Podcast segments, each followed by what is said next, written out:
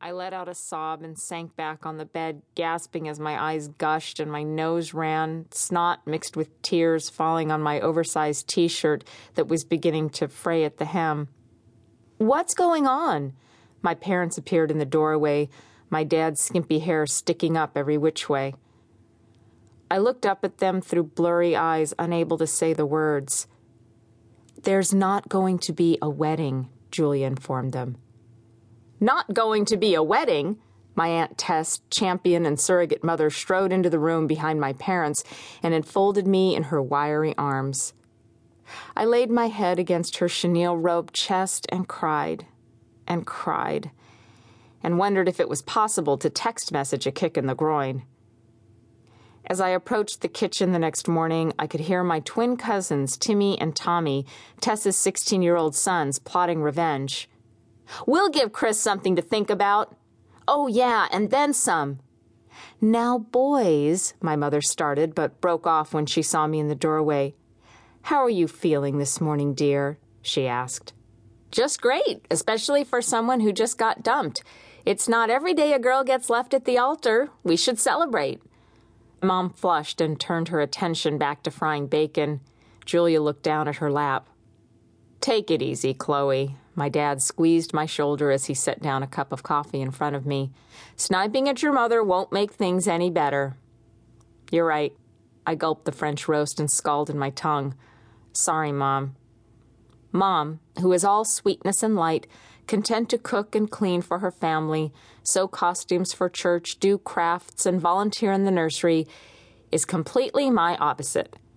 I'm the undomestic, uncrafty daughter with perpetually bad hair who hates sewing, cooking, cleaning, and especially nursery work.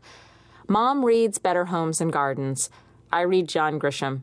Mom reads the Reader's Digest condensed version, and I read the unabridged, uncut, unsterilized version. And as such, our relationship is often about miscues and miscommunication. Julia the Perfect is, of course, Mom's clone. When I got engaged, though, Mom was suddenly in my world and in her element, helping clueless me pick out flowers, bridesmaid dresses, the cake, everything. Now, with one late night text message, that was all gone. I looked at the kitchen clock, 8:25, and wondered how I was going to get through the next couple of minutes, much less hours. I stared at the second hand as it made its agonizingly slow sweep around the numbers. Five seconds. Ten seconds. Twelve. How could time be so interminable, so painful? Each sweep of the hand taking me closer to the scheduled time of my walk down the aisle was like a butcher knife through my heart. I wanted to scream, kick, and tear my hair, but that wasn't my style. Instead, I pushed my messy hair behind my ears and glanced across the breakfast table to my red headed cousins who'd stayed over last night along with Tess for the wedding. The wedding that was no more. I heard the phone ring, I said casually. Was it Chris? Did you guys talk to him? I tried to still the hopeful flutter in my breast. I'm sorry, honey, it was Ryan, Tess said. He called to let us know that no one would be able to reach Chris. He was heading out on a backpacking trip so he could get away and she made quote marks with her hands. Think. Ryan also said he'd contacted the pastor and told all Chris's friends and family what happened. Didn't waste any time, did he? I slapped my mug on the table, sloshing the muddy brown liquid over the top. I'd actually known Ryan before Chris.